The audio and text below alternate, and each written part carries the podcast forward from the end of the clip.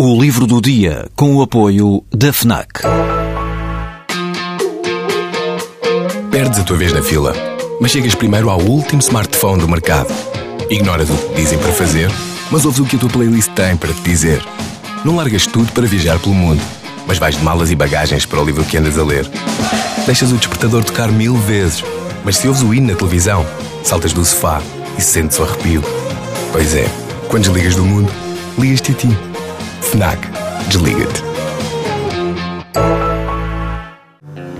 A aproximação a este livro requer alguma informação inicial. Logo desde o título, Lincoln no Bardo. Abraham Lincoln, é do conhecimento comum, foi o presidente dos Estados Unidos que dirigiu o país no século XIX durante a Guerra Civil que acabaria por conduzir à abolição da escravatura, tendo sido assassinado em 1865. A estranheza do título não está evidentemente na evocação de uma das figuras centrais da história norte-americana. O que há de invulgar nele é a referência ao bardo, ainda para mais relacionando-o com Lincoln. O bardo é um termo que o autor George Saunders foi buscar ao budismo tibetano e que corresponde a um estado intermédio da existência na passagem da morte para a reencarnação. Lincoln no Bardo é assim uma espécie de cruzamento entre romance histórico e romance místico.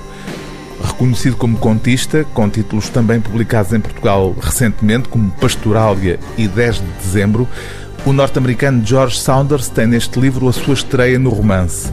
E, tal como nos contos, demonstrando uma originalidade que não recua perante opções artísticas de risco, como, por exemplo, a utilização de citações abundantes de obras publicadas a respeito de Lincoln, introduzindo-as no romance, ou recurso a uma polifonia de fantasmas no bardo, o lugar entre uma vida e outra, onde se encontra o filho do presidente norte-americano, morto precocemente e preso ainda ao luto do pai. A noite de 25 de fevereiro de 1862 estava fria, mas clara uma trégua bem-vinda depois do tempo horroroso que a capital tinha andado a sofrer. Willie Lincoln estava agora enterrado e todas as atividades cerimoniais associadas estavam concluídas.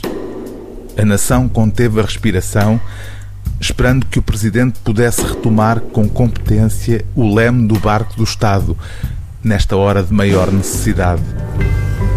O livro do dia TSF é Lincoln no Bardo, de George Saunders, tradução de José Lima, edição Relógio d'Água.